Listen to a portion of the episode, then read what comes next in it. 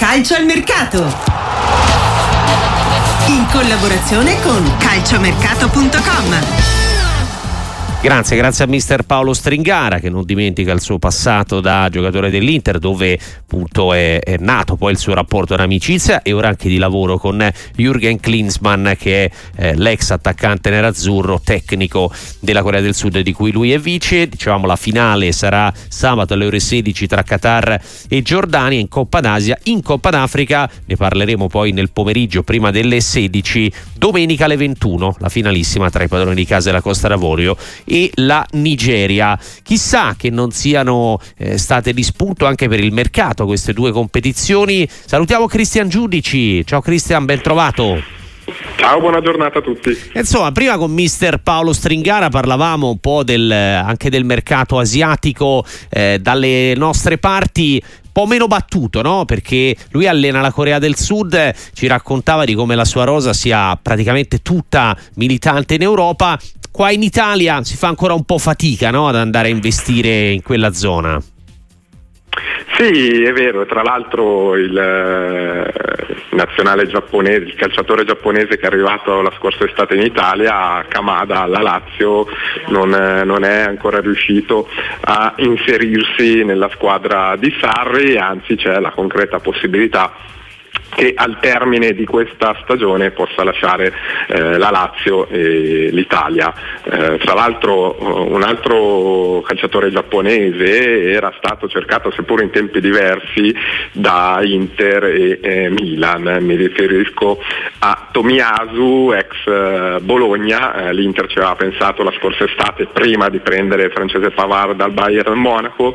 Il Milan ci ha provato nel corso di, questo, di quest'ultimo mercato invernale ma non è riuscito a riportare in Italia Tomiyasu che ora dopo la Coppa d'Africa con eh, il Giappone, eh, nel quale è stato eliminato ai quarti di finale eh, perdendo 2-1 in rimonta con eh, l'Iran, adesso Tomiyasu è pronto a firmare il rinnovo del contratto con l'Arsenal che è in scadenza a giugno del 2025.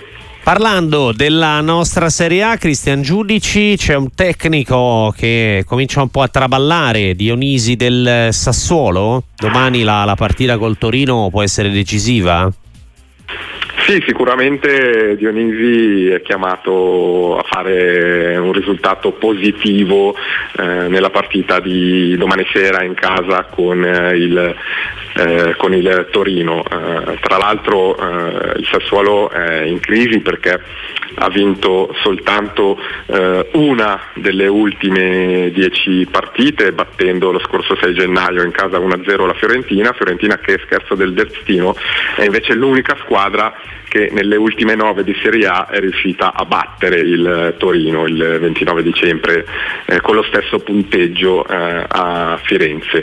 E in caso di un'altra sconfitta a quel punto il Sassuolo che eh, per, mh, mm, diciamo così, che per una scelta di base non è propenso ad esonerare un tecnico a stagione in corso, infatti l'ultima volta che dovette ricorrere a una soluzione del genere è stata a novembre del 2017 quando al posto di Cristian Bucchi arrivò Beppe Iachini che tra l'altro eh, è appena tornato in pista al Bari in Serie B e domani esordirà sulla panchina del club pugliese.